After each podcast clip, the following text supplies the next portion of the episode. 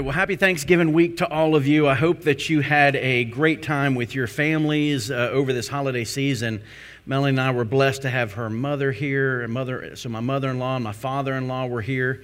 She was blessed, and no, I'm just kidding. I love my in-laws.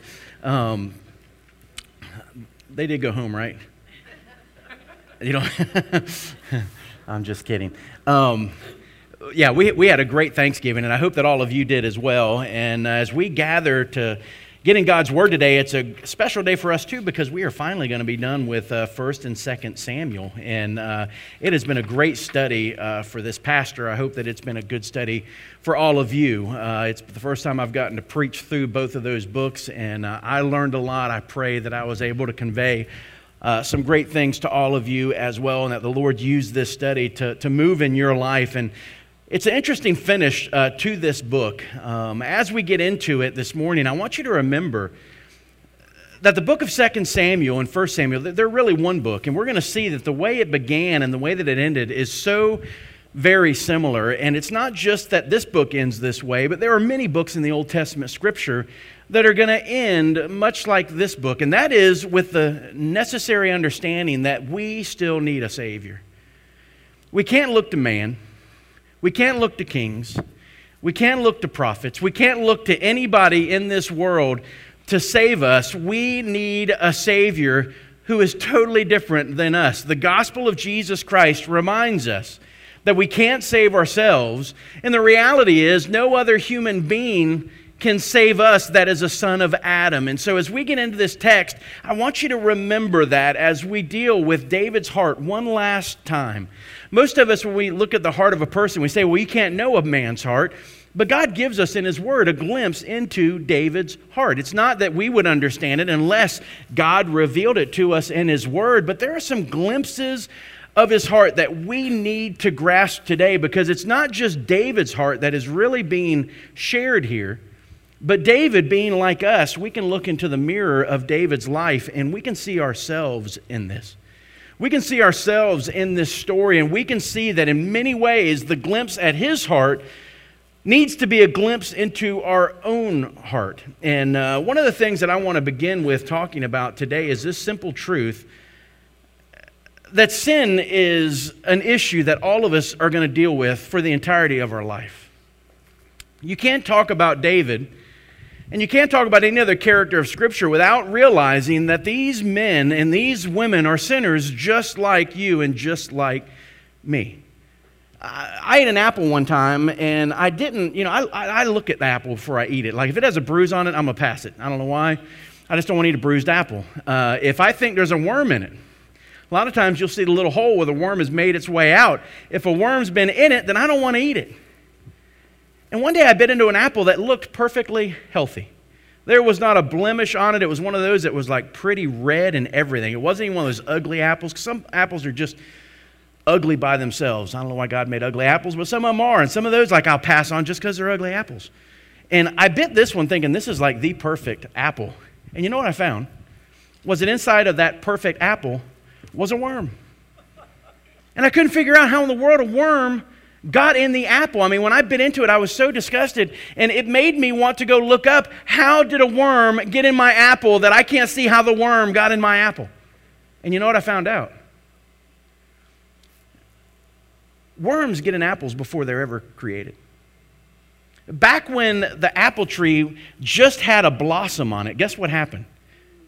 Something came and laid an egg on that bloom, and as that bloom began to grow into what we understand as an apple, now as it is grown with this thing inside of it, the worm finally is born. It begins to eat its way out of the apple from the inside to the outside. And that's how I got fooled. And folks, that is the way that sin is in the lives of people. You may not realize it. You may not fully understand it. But you need to come to grips with the fact that the Bible says that we all have sinned and we all fall short of the glory of God.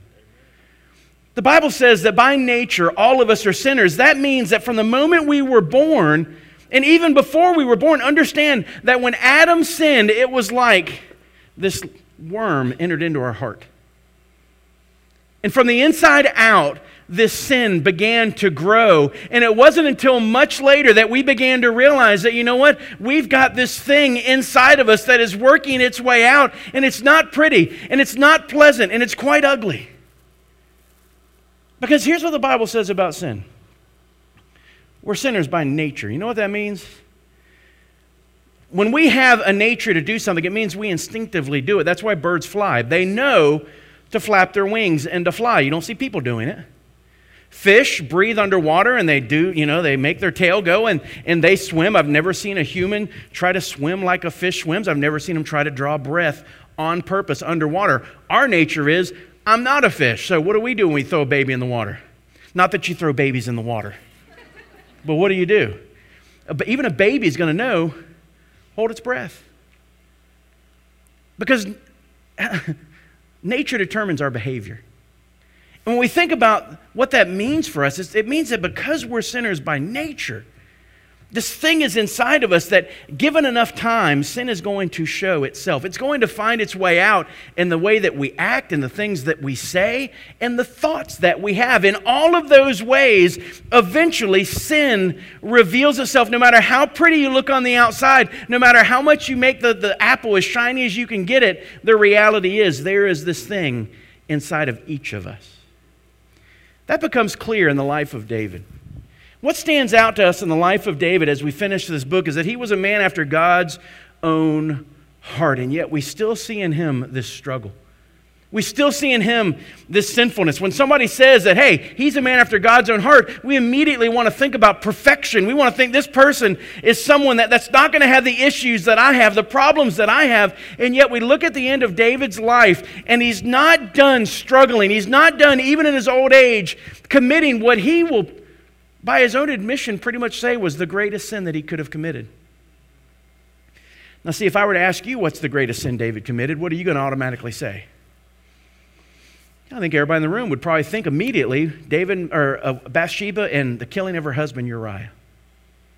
And David, when he got caught in that sin, he said, I have sinned. But what we're going to see today, he's going to say at the end of that, he's going to say, I have sinned greatly. And the cost of the sin is going to be great for David and all of the children of Israel. 70,000 people at the end of this chapter are going to be dead. It's a difficult chapter.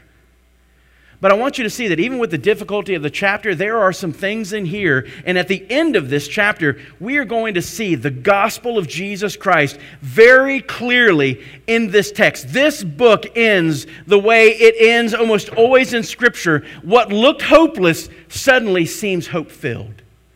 What seems lost suddenly is found. What seems broken suddenly finds healing. And so much, isn't that the point of the Scripture? Isn't that the point of the gospel of Jesus Christ? And so as we look at all of the prophets, they bring doom and they bring gloom, and they're talking about the discipline of God and the judgment of God. But in the midst of all of that discussion, he talks about a remnant. He talks about hope. He talks about salvation. And this book is going to end no differently. So let's take a look into the heart of King David one last time and get a glimpse into the man that he is, and hopefully a glimpse into our own hearts, who we've been called to be. It begins in chapter 24 of 2 Samuel, and here's what it says. Now again, the anger of the Lord burned against Israel. You need to remember that fact. That this story isn't just about David, it's also about the children of Israel. And for whatever reason that it doesn't tell us, the children of Israel are in a place where the anger of the Lord is burning against them. Folks, you realize the heaviness of that statement. When the anger of the Lord burns, some translations say that their actions incited the anger of God. So it could be as simple as idolatry was beginning to show itself again. It could be the fact that over the last several chapters, we've seen rebellion after rebellion against the man that God would call to be king, from Absalom, right, to Sheba, and all these other characters have come up. And rather than following God, we find that the Scriptures tell us that the Israelites have forsaken the one that God said should be sitting on the throne over and over. It could be some of those things. It could be something that isn't even mentioned in the Scripture. But all that we know is that it says that God's anger was focused on the children of Israel. And it says, and it incited David against them to say, go and number Israel in Judah. Now, when you look at this text, one of the reasons this can be so confusing, a lot of scholars will skip right by it, or pastors won't even preach this text because of these opening statements. And I don't know why they tend to do that or think that it's not explainable. When you go over to 1 Chronicles chapter 21, you find that this same story is told in the book of Chronicles. The book of Chronicles is just, again, chronicling the things that are going on in the life of Israel with its king. So you have the stories duplicated in Samuel in places, in Chronicles, in Kings, and in Chronicles. You're going to see the same story told, and that's why we have to understand the whole of Scripture. The Bible interprets the Bible, right? And it would almost look like that God is tempting David to do something that he shouldn't do, that he will later judge him for. And that's not true. Let me explain to you what happened in this text. And this is why you shouldn't skip texts like this just because they're hard. In 1 Chronicles chapter 21, we get insight into what really occurred. It says that God is angry with Israel. And it says that David was incited. Now, it's not God that is inciting David. When we look at 1 Chronicles chapter 21, what you're going to find is, it says in 1 Chronicles that it was the devil that was tempting David. It was the devil that was inciting David. It wasn't God, it was the devil. And here's something we need to understand about our lives. We serve a God who is in control. Can we all agree with that? A God that is sovereign. A God that when He wants to accomplish His purposes, nobody can thwart His plans. Nobody can thwart His purposes. And we get confused because sometimes we say, well, if God is sovereign, then man has no free will. Listen, I would say that in the midst of man's free will, God still maintains His complete sovereignty. I want you to understand that what's occurring in this text is that God is going to judge Israel. And He's going to use David's decision to do it, and He's going to allow the devil to tempt David. I want you to think about this. This is not unheard of in Scripture. Don't we have another character in Scripture that God released the devil to go do what he wanted to do, and yet his purposes would be fulfilled by allowing the devil to do that?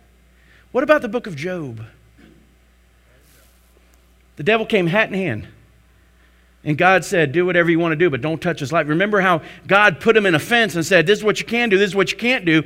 Go do your best, devil. And God used all of that for His purposes and for His glory. That's the same exact thing that is happening right here. And I want you to grasp this truth. The things that I'm going to say to you right now is that all three of those things played a role, and that means that we've got to grasp as children of God that the power, the casual day-to-day power that we think we exert in this world, it is secondary to God's power. I want you to realize that God's sovereign providence stands over and above our actions. You say, why is that important? Listen, if you want something to be thankful for this season, remember, be thankful because God's sovereign providence stands over your desires, your choices. If God left it up to us and our destiny wasn't in His hands but our hands, you realize how lost you would be? God intervened. God moved. And He took even our wrong choices and He found a way to use them for His glory. I'm thankful for that. That's what's happening in this story. He works out His will through the action of human will without violating the freedom of those humans in their will. But here's what I want you to see. Continue with me. It says, the king said to Joab, this is the thing that he was incited to do. The king said to Joab, the commander of the army who was with him, go about now through all the tribes of Israel from Dan to Beersheba and register the people that I may know the number of the people. But Joab said to the king, now may the Lord your God add to the people 100 times as many as they are, while the eyes of my lord the king still see. But why does my lord the king delight in this thing? Nevertheless, the king's word prevailed against Joab and against all the commanders of the army. So Joab and the commanders of the army went out from the presence of the king to register the people of Israel. We're going to pick up in 8. You'll just see they're saying he went from this city to this city to this city to this city. In verse 8 it says, so when they had gone about through the whole land, they came to Jerusalem at the end of 9 months and 20 days. And Joab gave the number of the registration of the people to the king, and there were in Israel 800,000 valiant men who drew the sword, and the men of Judah were 500,000 men. Now David's heart troubled him after he had numbered the people. So David said to the Lord, I have sinned greatly in what I have done, but now, O Lord, please take away the iniquity of your servant, for I have acted very foolishly. When David arose in the morning, the word of the Lord came to the prophet Gad, David's seer, saying, go and speak to David. Thus the Lord says, I am offering you 3 things. Choose for yourself one of them, which I will do to you. So Gad came to David and told him and said to him, shall 7 years of famine come to you in your land? Or will you flee 3 months from before your enemies that pursue you? Or shall there be 3 days pestilence in your land? Now consider and see what answer I shall return to him who sent me. Then David said to Gad, I am in great distress. Let us now fall into the hand of the Lord, for his mercies are great. But do not let me fall into the hands of men. So the Lord sent a pestilence upon Israel from the morning until the appointed time. 70,000 men of the people from Dan to Beersheba died. When the angel of the Lord stretched out his hand toward Jerusalem to destroy it, the Lord relented from the calamity and said to the angel who destroyed the people, it is enough. Now relax your hand. And the angel of the Lord, who was by the threshing floor of Araunah the Jebusite. Then David spoke to the Lord when he saw the angel who was striking down the people, and he said, behold, it is I who have sinned, and it is I who have done wrong, but these sheep, what have they done? Please let your hand be against me and against my father's house. I want to start with these first 2 points, and we'll finish with the third point. Number one, I want us to see that David, like us, has a heart that strays. Believer, you do realize still, it doesn't matter how old you are. It doesn't matter how wise you are. It doesn't matter how respected you are, you realize that you have every potential at whatever place you are in your life to greatly struggle with sin. Why? Because, remember what I said, it's like there's this worm inside of us, right? If you remember, we still walk around in flesh, and we have an enemy named the devil, and we walk in the midst of a world. And folks, let me tell you something. Those 3 enemies are great enemies, and the reality is they never stop fighting against us. You say, Aaron, who is the believer that is in the most danger? I would say that it is the believer that thinks that they have arrived and that sin is no longer a problem in their life.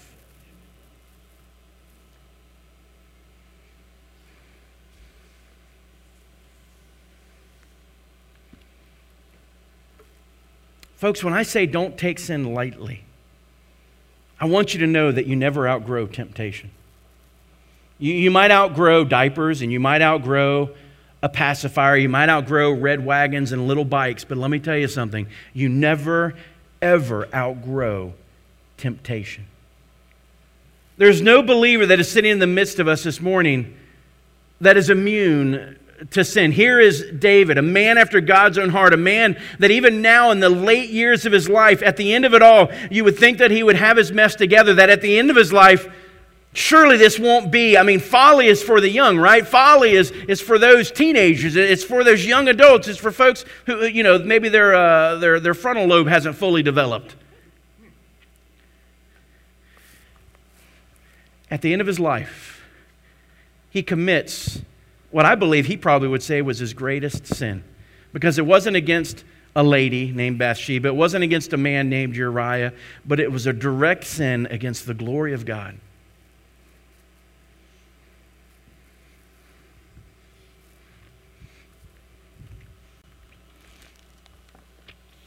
But not only should we not take sin too lightly, I want you to see that we also don't need to let pride gain a foothold in our life.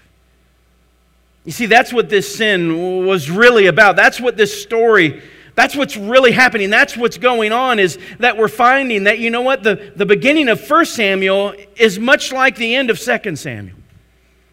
Because in the beginning of the book, remember, the people of God were dissatisfied with God. If you remember, the people of God were saying to the prophet Samuel, we need a what? We need a king. Give us a king. Everybody else around us has a king. We don't need a God that we can't see. We need a standing army. We need chariots. We need spears. We need swords. If we're going to be a great nation of great wealth, we're going to have a king like everybody around us. And remember how offended God was at that moment, because they were saying, we need something other than you, which at its basis is idolatry. I'm going to put my hope in something else and someone else. My security in something or someone else. My peace in something or someone else. And that's the way this book began. And I want you to see that it's not ending any differently. Because at the end of this book, what you have is the king and a moment of peace. Remember, the last chapter said that David had come to this place at the end of his life where he was at peace, where all his enemies had been defeated. And in that moment, guess what he decides to do? He wants to go and say, look at all that I have accomplished. That's the sin that occurred in this text. Normally, when a census was taken, it was because an enemy needed to be defeated and the people were being counted and divided up into the army. And listen, just having a census, that's not where the sin lied. There's a whole book of the Bible named Numbers that is about a census of the people of God. But God said when you take a census, there is a way to take a census. Number one, it was God who called the census. Number two, when a census was taken, according to Exodus 30, the first 21 verses, it talks about the fact that when a census was taken, you also have to recognize that these people, it's kind of like the firstborn children in Israel as well. A sacrifice had to be made. When these people are counted, a sacrifice must be made for every individual who was counted. We don't see any record of that occurring. Why? Because this wasn't God's idea. This was David's idea. And then lastly, the problem with what he did was, if you notice, even Joab and the commanders are looking at him and going, what are you doing? They look at David and say, listen, if God wants to, he can multiply 100-fold everything that you see here. But why do you, listen to the question, why do you delight in this thing, he asked the king. Because at the end of his life, he was doing exactly what God warned would happen to all of us. The greatest struggle in our lives don't come in the valleys, do they? We are most susceptible to sin when we're on the mountaintop.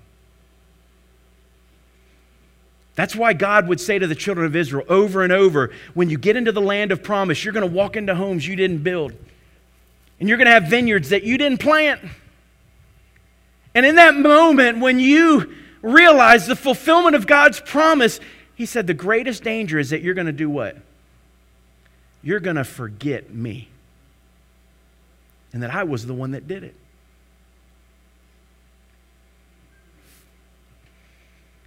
And you know what David's wanting to do? He's wanting to count his men. He's wanting to count his chariots. He's wanting to count his spears.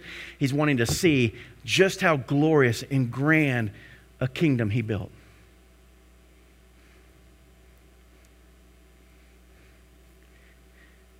And the book is going to end the same way, that you know what? Does it even matter how big the army is? Didn't we already establish that if God's not in it, guess what? You ain't winning.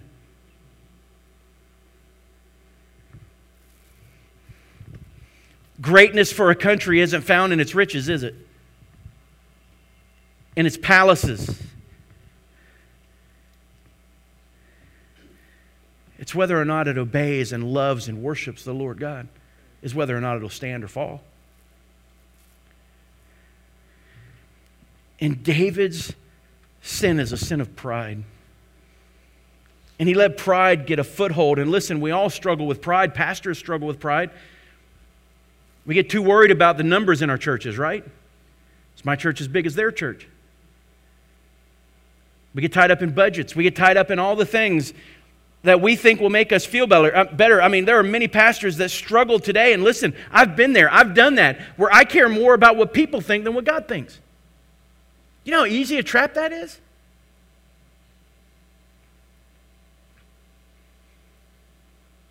Whether we want to wait till the end to hear, well done, thou good and faithful servant, or whether or not we get caught up in, man, I sure would like to hear it today. Pride. Businessmen. Listen, even Facebook, you can see where pride wells up. I mean, does anybody like to lose a coloring contest on Facebook? You're not following the... Oh, is it still too early for that? Yeah, okay. Go on my Facebook page, you'll get it. You ever get on there and you want to see how many reposts you have? How many people liked it? You want to get on there and see what people are saying? There's just that part of us, right? I mean, it's funny, think about a picture. Think how prideful we are in our basic nature. We can put up a picture of a whole entire class of 1,000, a senior class picture. You get your yearbook, what's the first thing you're doing? Where am I in this thing? And then every page, you're mad because you think you should be on that page. There's the volleyball team. Where was that good spike I had, man? Why they pick, that's how we are, that we're so prideful.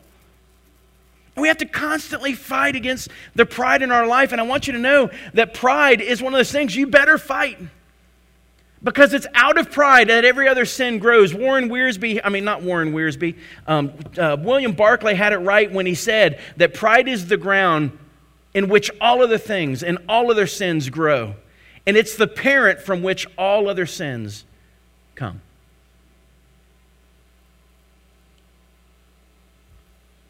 It's the prideful that God rejects.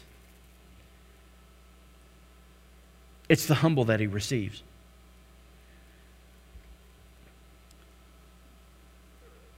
There's nothing wrong with David taking a census, except in how he did it and why he did it.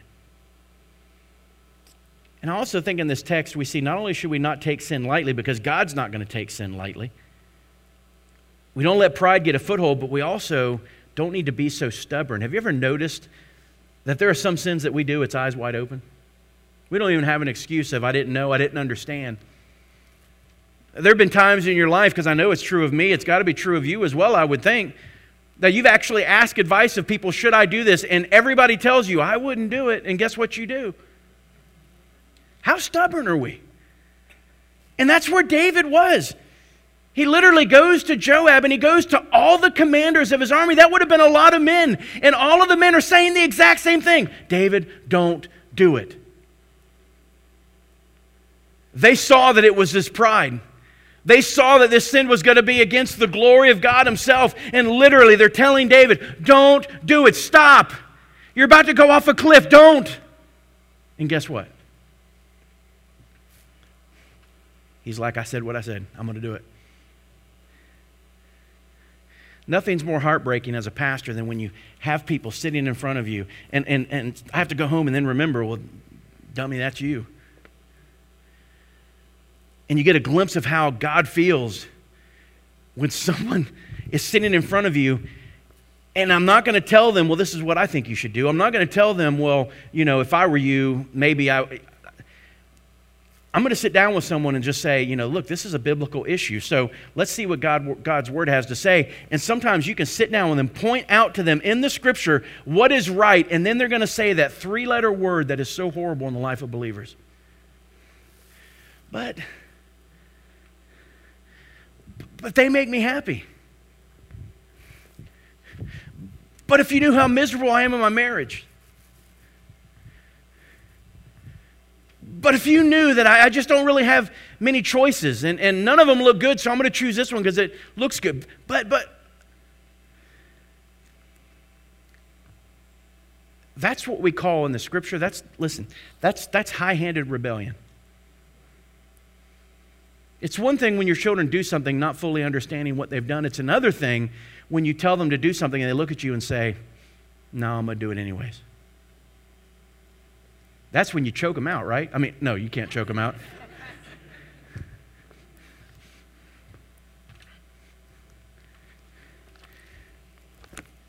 boy, we have to watch these hearts of ours because they stray and we refuse to listen to wise counsel. And David was too prideful, too stubborn to listen to anybody.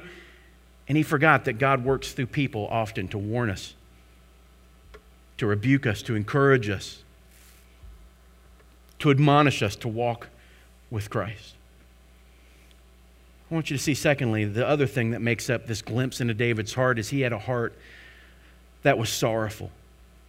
That's what we need, a heart that's sorrowful, because we have a heart that strays. And when we talk about a heart that's sorrowful, I don't just mean a heart that feels, a heart that senses when bad things happen. I'm talking about a mourning over sinfulness. When you go to the Beatitudes, when you read them, I want you to read them this way. Every time you ever read them, they are a description of a person who belongs in the kingdom of heaven.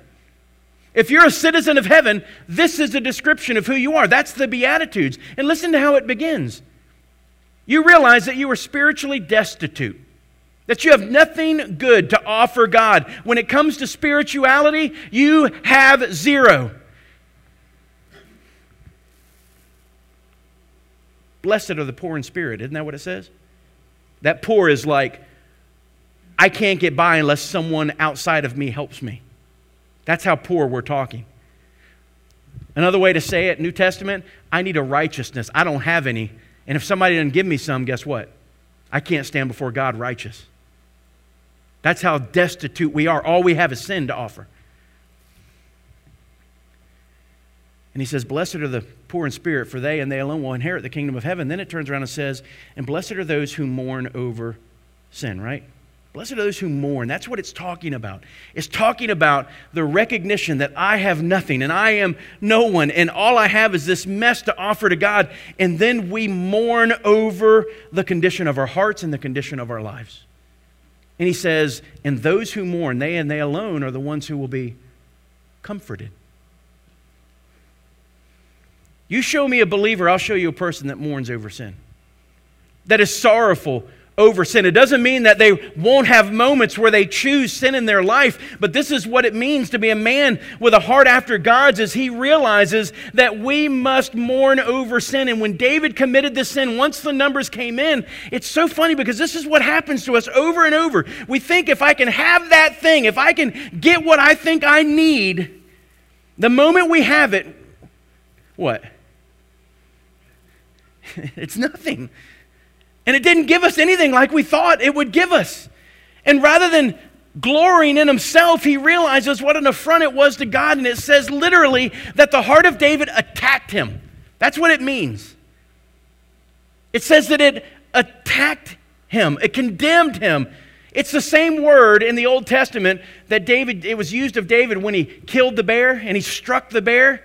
And when he attacked the giant and struck the giant, that's the same word that it says here. That's what happened to his heart, that his heart attacked him.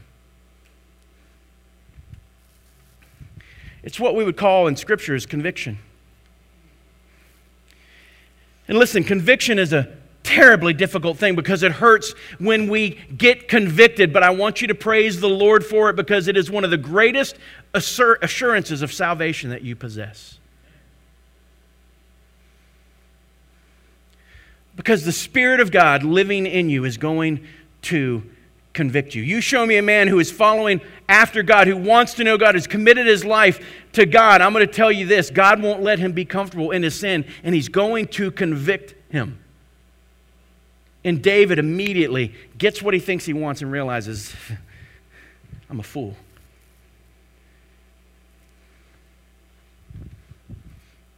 Anybody been there? An affair never feels good the next day, does it? The lying and cheating never feels good the next day, does it?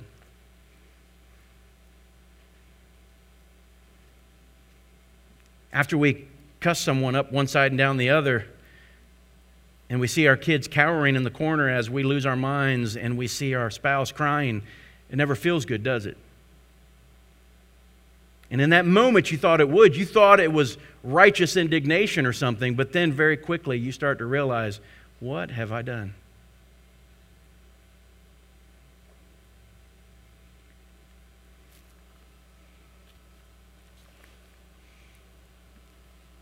And not only must we mourn over our sin, we must have a sorrow that leads to repentance. It's not enough to be sorry that we sinned. 2 Corinthians chapter 7, if you want to turn there, because I want you to see it, and I want you to go back and read it for yourself later and remember and put to memory this truth that really matters in the heart and the life of a believer. 2 Corinthians chapter 7, verse 9 and 10. Listen to what it says. 7 through 9.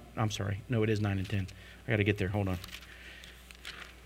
7, 9 through 10. Listen to what it says here.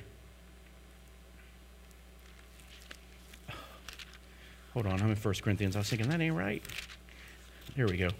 Listen to what it says. Paul writing the Corinthians church, he says, I now rejoice. So Paul's saying, I'm happy about this. Not that you were made sorrowful, but that you were made sorrowful to the point of repentance. For you were made sorrowful according to the will of God, so that you might not suffer loss in anything through us. For the sorrow that is according to the will of God produces repentance without regret, leading to salvation, but the sorrow of the world only produces death. You see, Paul says there's two types of sorrow, and God is trying to make us recognize today that it's not enough to just say, I'm sorry. Imagine if you were in an abusive situation and someone hits you and says, I'm sorry, but then they hit you again, and they say, I'm sorry, but they hit you again. It's not going to take long, and you're going to go, wait, time out.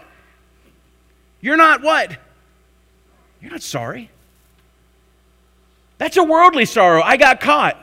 That stinks. Now I have to suffer a consequence.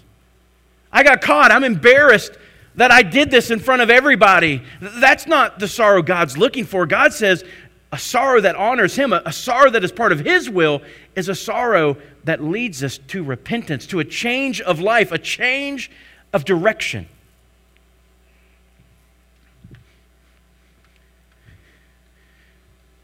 Because if there isn't change, then there isn't real godly sorrow.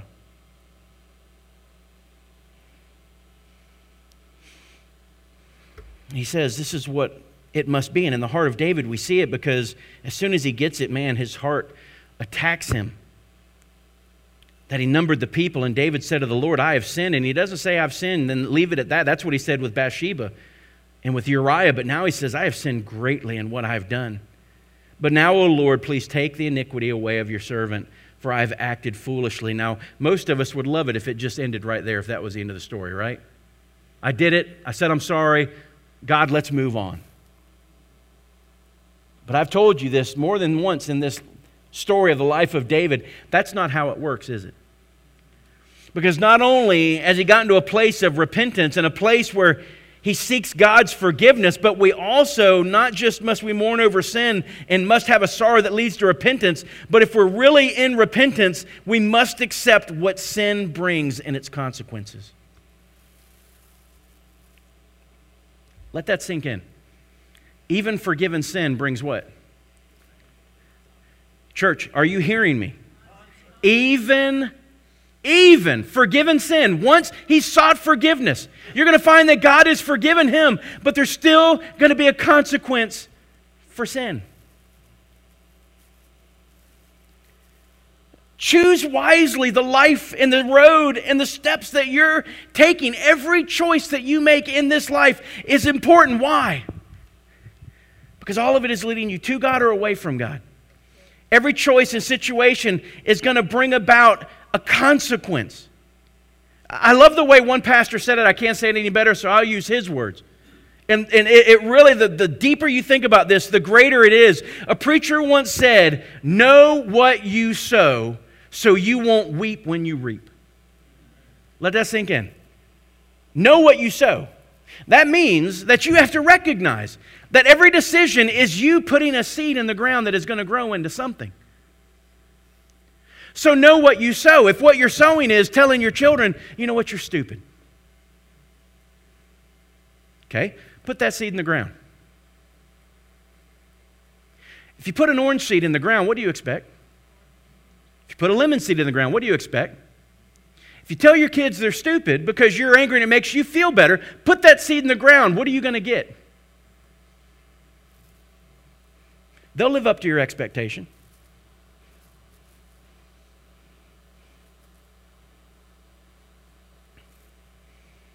We could sit here and play this all day. Put adultery in the ground. Put lying in the ground. What do you think good is going to come out of any of that? If you plant bad seed, you're going to get what? You're going to get bad fruit. And he says, know what you sow so that you don't have to weep when you reap. Because sometimes we're just dumbfounded and devastated. How could my life have gone this way? I can't believe it's over. Really? You cussed at him every day. Really? You treated him horribly every day. You cheated. How did you think it was going to end?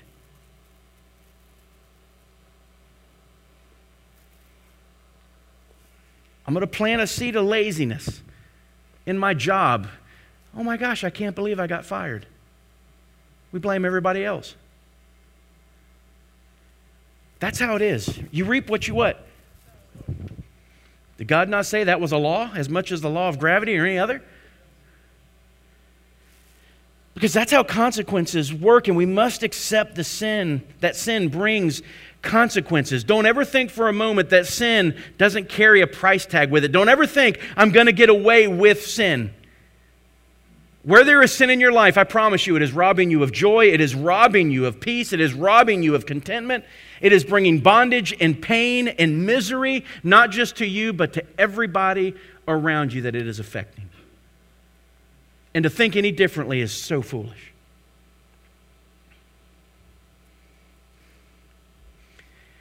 And I want to deal with the other thing that everybody, commentators, they want to just go by here. Because the natural question becomes, so you're telling me God killed 70,000 people because of David's sin? No, I want you to remember what it said in verse 1. God's judgment was already coming upon who? Israel. It wasn't for David's sin that these 70,000 died alone. It had everything to do with their own sin as well. David was just the mechanism that got that judgment going and got it started. And the devil played his role and David played his role, but God in his sovereignty accomplished what he said he would in the first verse.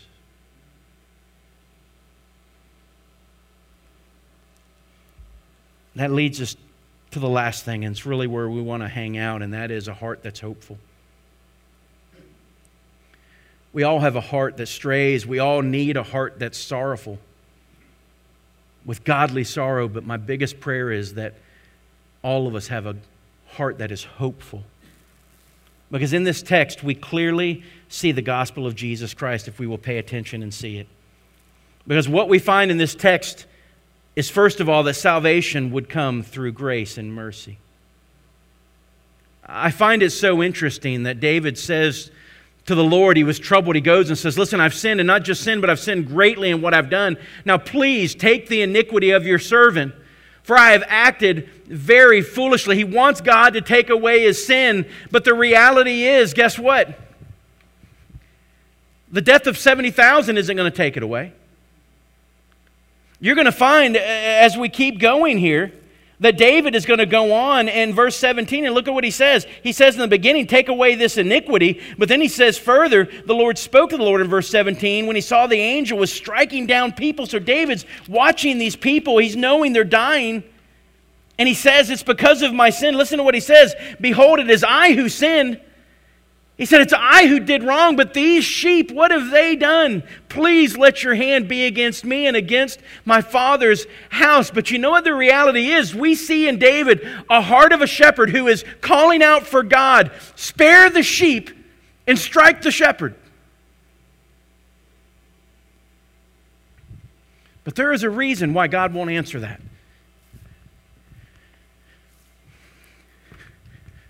Because King David can't save humanity.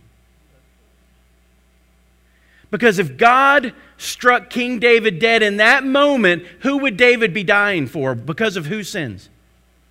His own.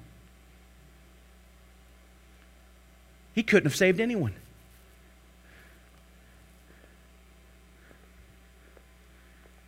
Folks, that's why we can't save ourselves. That's why I can't save personally any one of you, because I am sitting under the same judgment as you. The wage of my sin is what? What's the wage of your sin? Death. If we both stand before a judge, I can't say, well, give me his death. Because he's going to say, no, no, you're going to have to die for yourself. You can't die for him. You're under the same judgment as him. And so when he offers up himself, God doesn't receive it. When the 70,000 men die, that doesn't stop it. There is another sacrifice that has to be made. And that's what you get to in verse 18. So Gad came to David that day, the prophet, and said to him, "Go and erect an altar to the Lord on the threshing floor of Araunah the Jebusite." David went up according to the word of Gad, just as the Lord commanded. Araunah looked down on him and saw the king and his servants crossing toward him. And Araunah went out and bowed his face to the ground before the king. And Araunah said, "Why has my lord the king come to his servant?"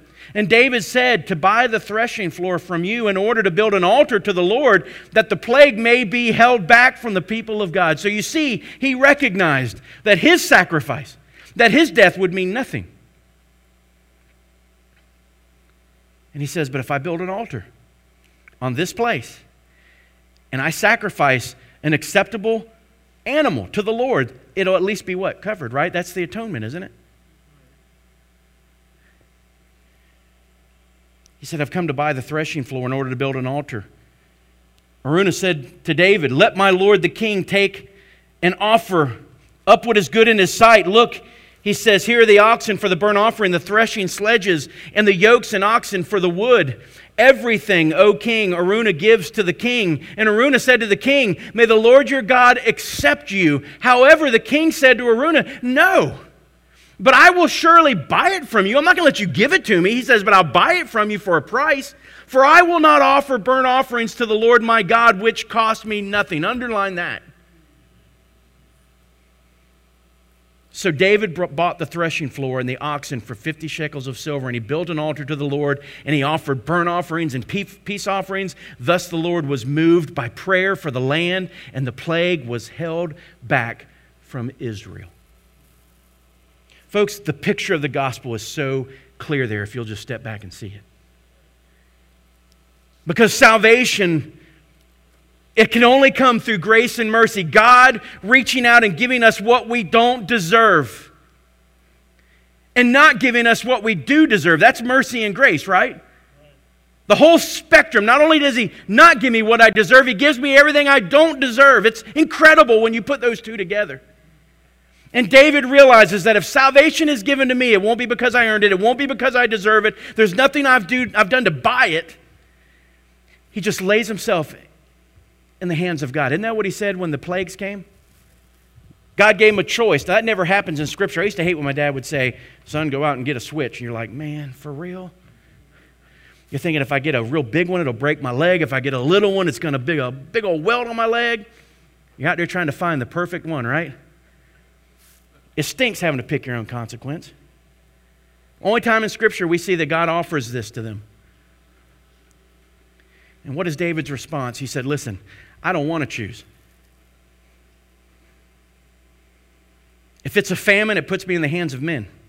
I have to go beg food from another country that probably hates us, and it's just going to be worse. And if I go to battle with another army, the peace is going to come on the heels of a surrender to a king that I don't want to put myself in the hands of man for judgment." What does he say? He says, "I want to fall into your hands, God." Why? Because you're merciful. He knew that in God he could find grace and compassion. And he says, "Listen, if I'm going to be judged, let it be by God." And so God rejects his offer to stand as a sacrifice because he can't. The men that died because of their own sins. And now he's left with the only thing he had in the beginning, grace and mercy. Spare the sheep. Strike the shepherd. Salvation would come through fulfilled promises. Let me read you again what David said, "Let your hand be against the shepherd." Boy, does that not resonate the gospel? He was close. He just didn't understand that there was a great shepherd who would come one day, who was without sin, who wasn't a son of Adam, who could rightly pay the price for sins. And one day the shepherd would come and would lay down his life for the sheep. He said, let your hand be against the shepherd. These sheep, what have they done? Punish me. But David wouldn't or couldn't do that. His own sin stopped him. But in that field on that day, I want you to realize that God looked backwards in history and forward in the future. And you know what he saw? That this place, this field, was very important. Mount Moriah, you know what it was? It was the place where Abraham came and offered his son as a sacrifice. You remember that when he went to thrust the knife down into his son, what happened? God said, stop. Why? He says, because I have a sacrifice. I have a ram. Let him go. This ram will die in his place. Remember that? It was right here on this location. This location that he was about to purchase would become the very site where the Holy of Holies would sit, where the people of Israel on the Day of Atonement would be able to go to Mount Moriah, to Jerusalem. A Jebusite, that's the original people of Jerusalem. He's sitting where the Temple of Solomon is going to stand one day, and where all the sacrifices will be made to atone for the sins of mankind. But look further in the future, because right outside that temple, right outside that city wall, still on Mount Moriah, guess what else is going to occur? The cross of Jesus Christ. Jesus, the shepherd who can give his life for the sheep, will say, don't strike the sheep.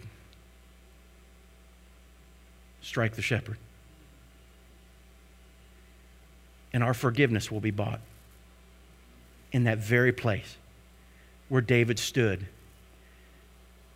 And nothing more fitting could be said by the heart of David, because as we look at this issue of the hope that he had, it would come through grace and mercy. You see the fulfilled promises of all of Scripture pointing to this one field, this one place. This site would be where many would come and find mercy and hope and salvation. But salvation, David realized, would also come at a costly sacrifice. What does it cost you to be saved? It ought to boggle your mind that the God who created you would send his beloved Son, who was innocent and without sin, to come into this world of brokenness and sin, and he would live the life that you and I could not live. And one day he would lay down his life for you. It wasn't taken from him. His Father asked him to go and be the sacrifice, the Lamb of God that would take away the sins of the world. And guess what Jesus said? Yes. Tell me salvation isn't costly. Go watch The Passion of the Christ and tell me salvation wasn't costly. And David was right when he looked, and that man said, listen, if you want to make an altar and an offering, I have oxen, I have the yokes, I have everything that you need to make this offering. And what does David say to him? I will not make an offering to God, a sacrifice to God that costs me what? Nothing, because a sacrifice that costs nothing is not a sacrifice at all.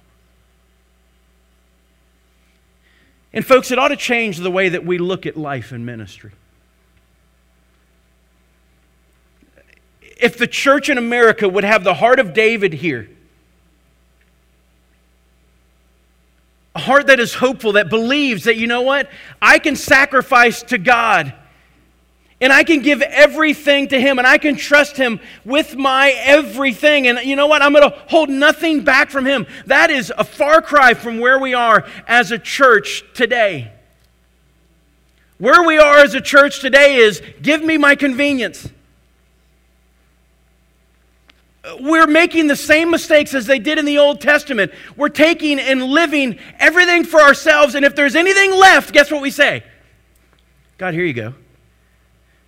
After this, and after that, and after that, and after that, and after I pay my bills, and after I'm done with sports, and after I do, and on we go, and we never leave room and margin to say to the Lord, I want to live a life that shows sacrifice for the sake of other people.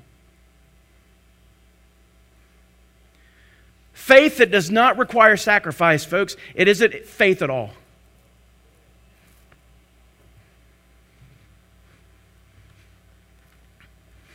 Do you believe that?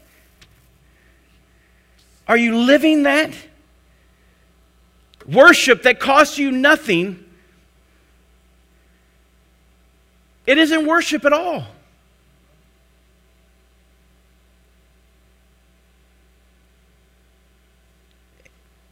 Look throughout Scripture. Where was it ever acceptable to come before God? And I'm not just talking money. I'm talking about being where you should be when God says you should be there, among His people, worshiping together the Lord Jesus Christ. That in your home you should have margin where you're having Bible study, where you're discipling other people. If you're going to stand before Jesus one day, I mean, do you really think it's going to sound great at the end of time when He says, listen, there's one thing I told you to do. Glorify me. You can do it in your worship. You can do it in making disciples. Tell me about the disciples that you made in your life. Show me the people that you witnessed to. Show me the people that you grew up in the faith. Show me the margin that you had in life to do the one thing that I ask you to do. Could you imagine standing before God?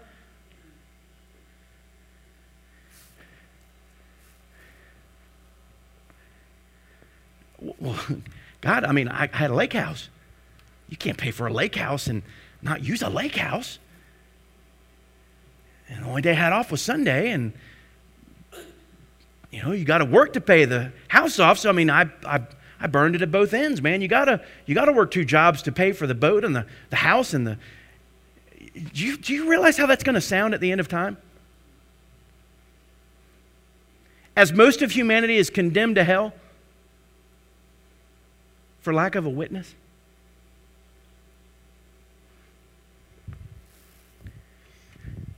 Folks, I'm telling you, I want you to hear me today. Faith that costs nothing isn't faith at all. Faith and worship that costs nothing, that sacrifices nothing, is not worship at all. A repentance that costs nothing. And see, that's what we want to say. We want to say, I said I'm sorry, but I didn't repent. I said I'm sorry, but I didn't change, because we want to look at our lives and say, well, I don't know if I want to change that much. I don't know if I want to surrender that to God. There is no repentance that doesn't cost. Your commitment to God is going to be costly. And let me tell you, as a pastor in a church with many ministries, ministry that costs nothing, it accomplishes nothing. See, here's what's frustrating as pastors is we're expected to involve people in ministry, but here's the thing, we got to put the bar right here. I'm not going to come to any training. I'm not going to come to practice. I'm not going to teach. Why? I mean, if I teach, that means I'm committed to be there the majority of Sundays. I got other things going on in my life. So what do they want us to do? They want us to just put the bar as low as we can get it so we can get anybody with a pulse to just step over it. Does that look like what we're talking about here?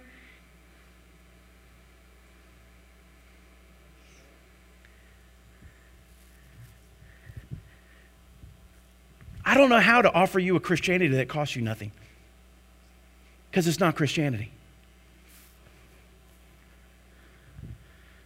I don't know how to offer you something that isn't going to change your life or your priorities, because that's exactly what Jesus came to do. As the musicians come, let me just finish with this statement. If you don't hear me anything else, hear me on this.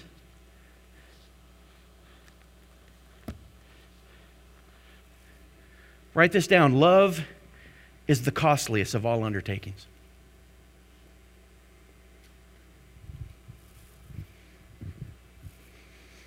I want you to remember how simple God is towards us when he says, there are two things that I want you to obey. I want you to love the Lord your God. How? With everything, right? That means everything. That means we sacrifice our lives to Christ to fulfill his mission. I'm not asking you to quit your jobs. I'm asking you to witness on your jobs. Well, I'm going to lose my job. Okay. You're just going to smile while everybody goes to hell? I didn't say you had to go in there and set up a tent revival and put up a speaker and not do your job. But you have a house and you have a dining room table and you can invite people that you work with to your house. And guess what? They can't tell you what you say and don't say at your house.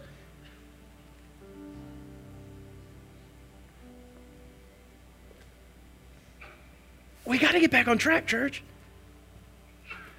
COVID has only made it worse. Look at this. 3 years ago, this room was full.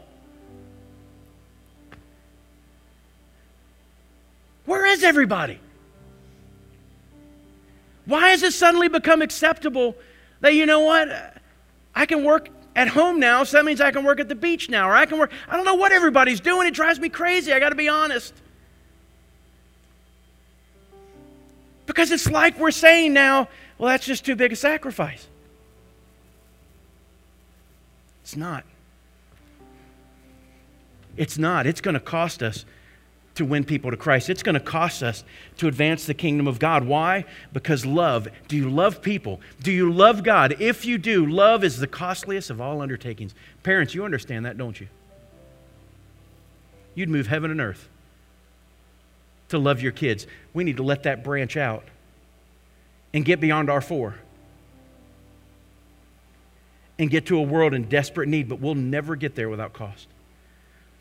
Father, we praise you because you set the example, Lord. You're not asking us. People can get mad at what I said today. It doesn't matter. Because you've lived out this example before us. Lord, if we do this, we won't be doing anything besides being like Jesus. You could have come into this world and lived the life of a king, but you came as a suffering servant. You could have had a palace to lay your head in, but you chose to not even have a pillow.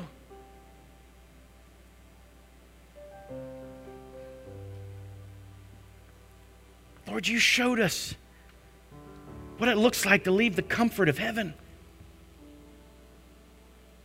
to come to this broken world, a world that was hostile to you, that rejected you. So, Lord Jesus, I just pray that as we look at your life, you would convict us to ask the question, how much does my life look like Jesus' life?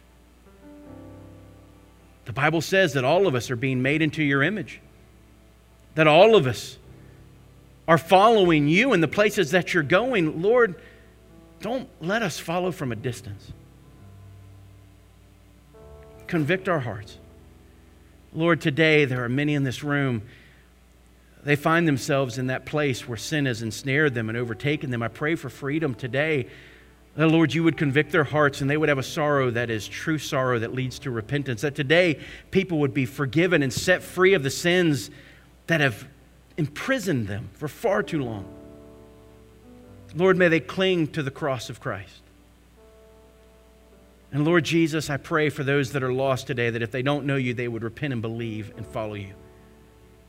Lord, they can pray for change.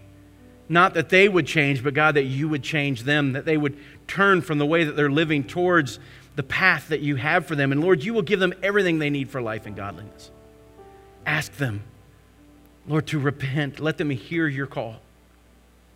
Lord, may they believe that you're the only way to salvation. It's not works, it's not church. It's surrender, and it's repentance, and it's believing that you took our place on the cross and you died our death and you were buried and you rose again. And Lord, may they surrender to you today. Let them pray right where they are for repentance, change, forgiveness, freedom. May they follow you. Lord Jesus, do business in our hearts today. Don't let us leave here the same as we came in Jesus' name. Amen.